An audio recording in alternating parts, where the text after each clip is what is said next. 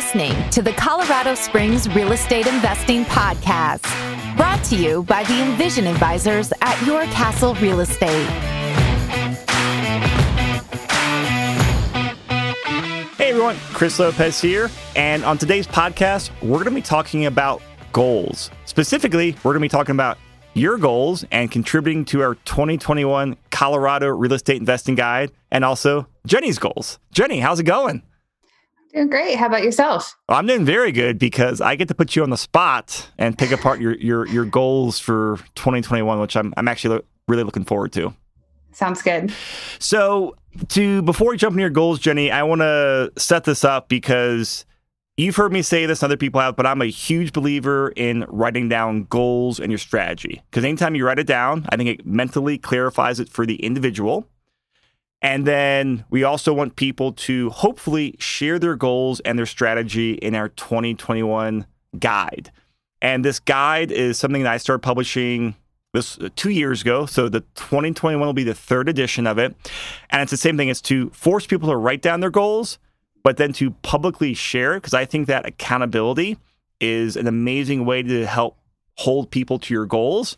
And then plus, it's a really fun way to learn and network what other people are doing out there.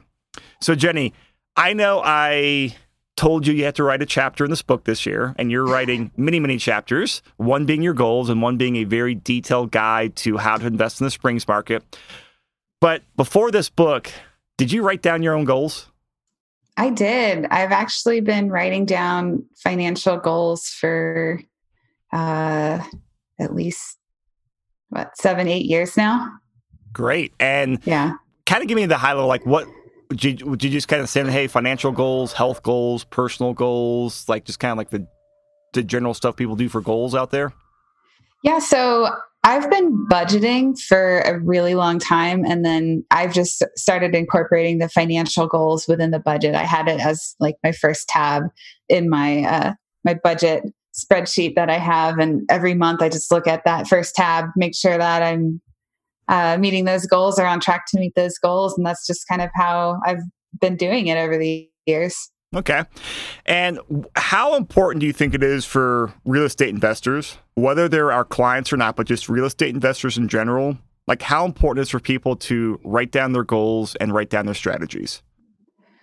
I think it's incredibly important. And I would also say that don't feel bad if you have to pivot. Um, but I think just getting kind of your brain in the mind frame of these are my goals, this is what I need to do to work up to them, and just kind of thinking of it that way, I, I think is a really good approach to real estate events investing. Well, let me let me quantify it. So on a scale of one to 10, 10 being the most important, one being it doesn't matter whatsoever. Where'd you throw it on that scale? Ten. I agree.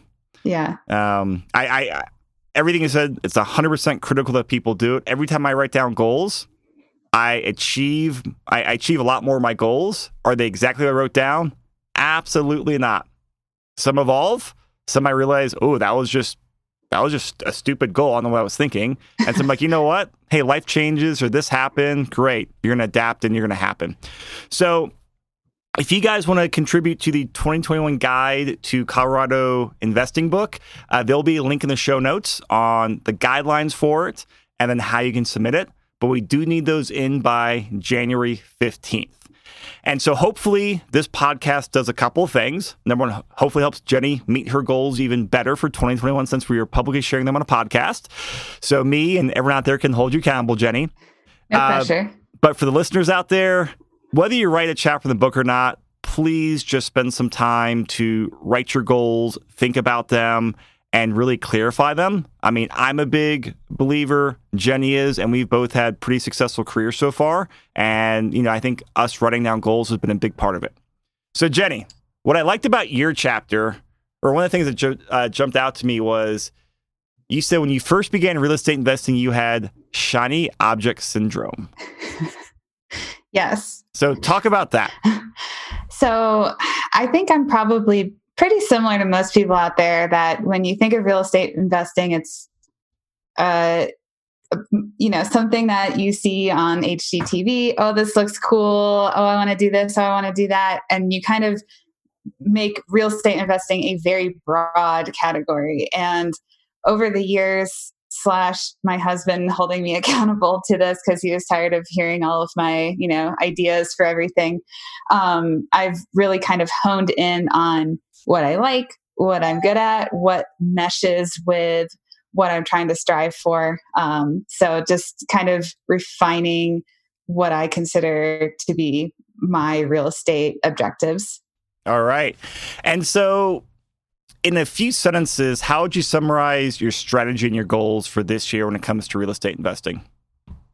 Ooh, that's good. Okay. So for real estate investing, I'm really happy with my current portfolio. So it's just basically getting that next step of getting up to my my 10 properties that I want to do and then I'm going to start paying them off. So it's pretty simple, but it's encompassing my larger goal that that I've had with real estate investing throughout the past couple years. Which is just a, a general like passive cash flow goal. Exactly. I don't want to own a thousand units. That's not something that interests me. I just want a really stable portfolio of cash flowing properties and make them, you know, kind of just last for the generations. So in your chapter here, you have three rules for your investing strategy. Can you tell us what those are and walk us through them? Yeah, definitely. So um, I look at these as a framework to my goals. I, I look back to them um, and think about things that, you know, why, why am I doing this to begin with? And then I kind of have these in the back of my mind as, as I as I work towards my goals. Um, so the first one is I don't want to own an empire. I just touched upon that where I don't want thousands of properties. I want to have a nice, stable portfolio of simple properties uh, that you know produce rental income, uh, constructed well, and just really have them cover all of our living expenses, and then you know a little extra for some splurging.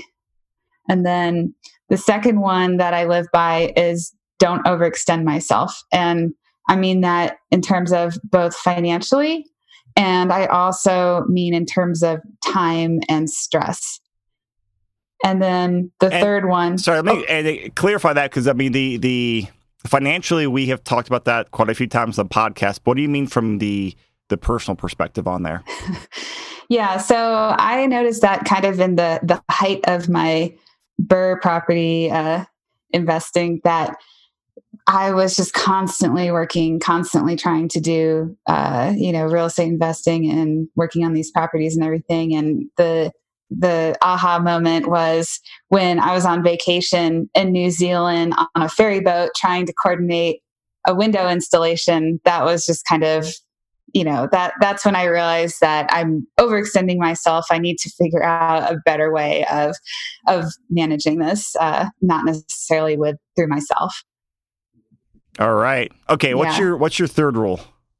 And then I know everyone has heard me say this a million times, and I'll say it a million more times: is ensure adequate cash reserves for everything. Uh, six months reserves for personal, six months for rental, uh, and that's no exception. And I know, I think just a few podcasts before this, you recorded kind of your your more detailed structure on there. So listeners, make sure you check that out. It's titled I think something about cash reserves in there. And plus, we're going to have a pretty detailed chapter in the book as well, outlining because I'm a broken record like you on that, Jenny. So before I move on here, I, I want to talk about the structure you did on here because I really like this is boiling things down to simple rules, or as you I think you use the word framework. How does having those simple rules, that framework, how does that help you plan and help you execute from you know a day to day, month to month, year to year time frame? Yeah, so I think um, going back to uh, my self proclaimed shiny object syndrome, I think that helps me by having those framework.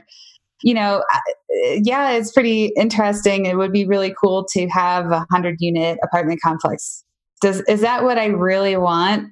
In life? No, it's not. So I think by being able to think about what I want, what makes me comfortable, and then making sure that it applies towards the goals is what helps me work towards those goals. And then, um, you know, on a daily, monthly, yearly situation, it's really just making sure am I continuing to be aligned with my values, my my framework for this. Um, you know, and I kind of catch myself, is this yeah, is this what I would want? Yes or no? And then that really helps me decide things. As simple as that sounds.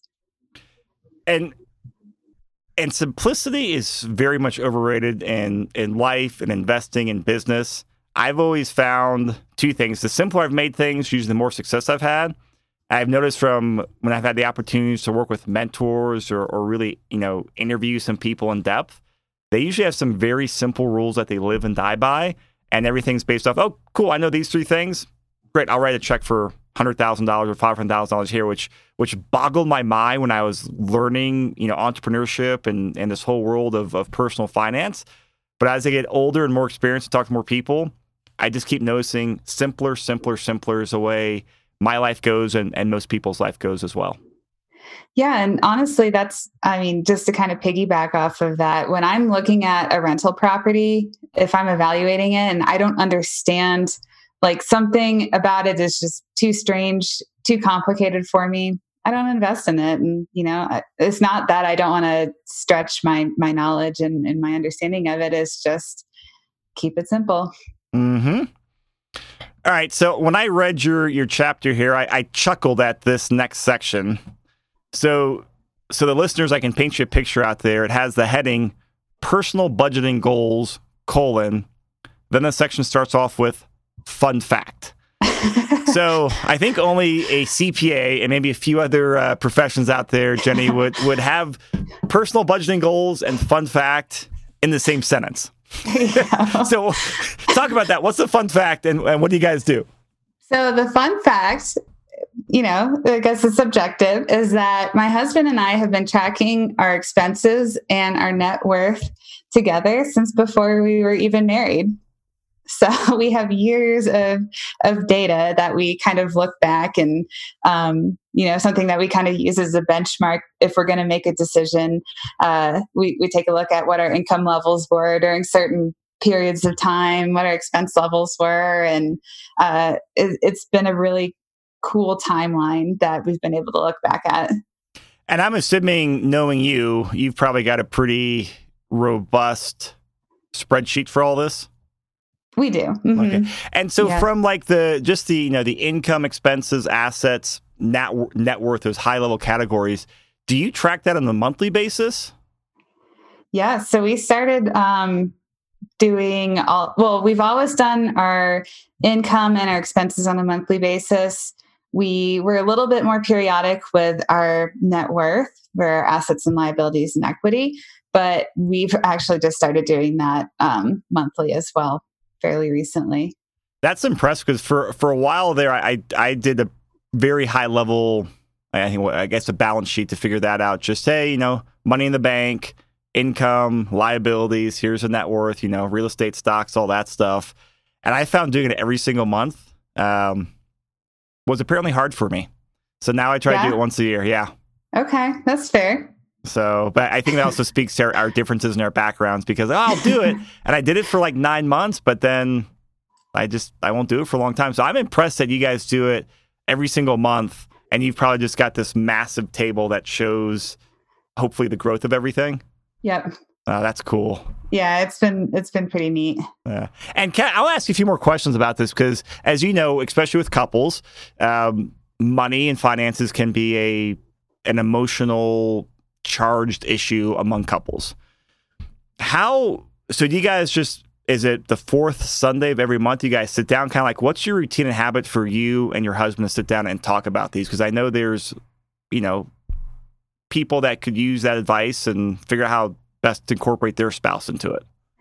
We don't have like a set date or anything to, to, to talk money, but um, you know, we'll find ourselves over the dinner table just kind of having this conversation maybe once or twice a month.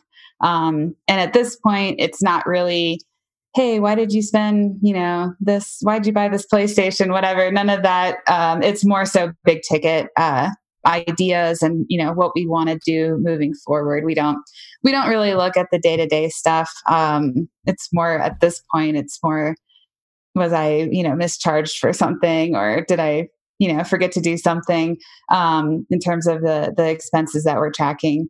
Um, but yeah, we we like to talk a lot about uh, savings goals. We like to talk about what we're going to do with our savings. So that's kind of where uh, you know the discussions are are centered. Now, the next section of your chapter moves on to the real estate investing goals, and your three sentence summary at the beginning pretty much, you know, it sums it up as far as what you're doing. So I want to ask you two questions on here. One, is there like is there a target number you're working for you're working towards as far as like gross rents or NOI, or are you focused on like 10 properties?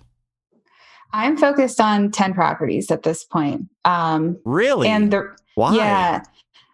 This is so, so fascinating to me. Yeah. I there's and I and I admit in the chapter that there's not a scientific reason behind that. Um, we're almost at nine. We had 10 at one point. Um, so we're almost, almost back at nine and figure might as well round it out at 10 because it sounds like a, a cool number. Um, but in terms of gross income goals, that's a really good question. And I think it's going to be something that we'll probably look at, I don't know, three to five years from now, seeing how everything is progressing because our rents are growing at a pretty decent rate. So I don't really know what they will be in 20 years from now when you know we're thinking about retirement um, but at that point we'll just evaluate it and you know hopefully we'll have so much equity in our in our existing portfolio that if we have to pick up one two three more properties to reach a level of income that we need it, it should be simple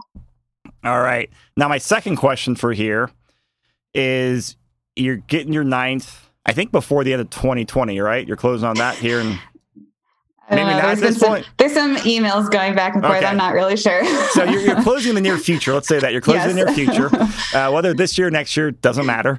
Um, but in terms of like optimizing your portfolio, do you have any like do you have any dogs that you're going to sell or plan like 1031 to trade up either into a, a, better rental or get it hey this property it's just it's always been a pain in the butt i just kind of want to get rid of this get rid of this one are you planning on any of that so yeah that's a really good question. So we actually already sold off the properties that were kind of our um, you know thorn in our side. So we at one point had 10 properties here. We sold off two of them. They were just kind of the duds.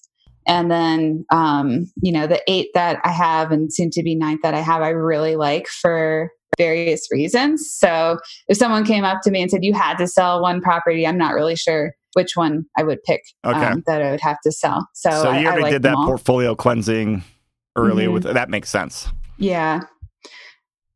So what about because you kind of end with a chapter just some some personal goals as far as like you know uh, podcasting, doing some agent. What other like non investing financial goals do you want to share with the listeners? Oh, that's good. Uh, I I mean, I would love to travel uh, again, but I don't I don't even know if I should throw that on there. Um, you know, so that I with everything that's going on, I'll, I'll, maybe put that in pencil. But um, other than that, uh, probably the usual. Just uh, I want to keep keep up running. Um, so I'll, I'll probably add that to the personal personal side of things. And one we have to mention on here is that one of your goals is to publish 52 Colorado Springs real estate investing episodes in 2021, right? Yep. All right. So we want to throw it out there so we can hold each other accountable because that it's funny to say because actually that was actually my goal for Denver last year. I I was no conceit, but I'm looking at my my goals from last year, and that was what I wrote down was 52. Did you hit it? Oh yeah, way surpassed it. Awesome. I was just like, I kind of view a lot of the, you know, just life investing, all that. Just stay consistent. Kind of, if you go to the gym or work out or run, whatever whatever you do, if you do that consistently, two three times a week, uh, that's what matters. That consistency. And I think for business, investing, everything is if you stay consistent, that was my main goal. If I can consistently do this, I, you know, I, I, will see results in business and deal flow and opportunities and meeting new people. And that was one of my big goals was just consistently do it. And it's been it's been great, and we're well we're well past that 52 for the year. That's great. So awesome. All right, so Jenny, thank you. Uh, for all the listeners out there, we would love to have you contribute a chapter to the guide. This is really meant to be a great way to help people focus on their goals, achieve their goals, and just do some really local networking and meet people in your community. So, Jenny, people have heard me say this 50 times if they listen to me regularly. What, what's your what's your sales pitch for getting people to write a chapter into the book? Well, I think if, if you write a chapter for the book, you will be more likely to meet your goals. How's that? I like it.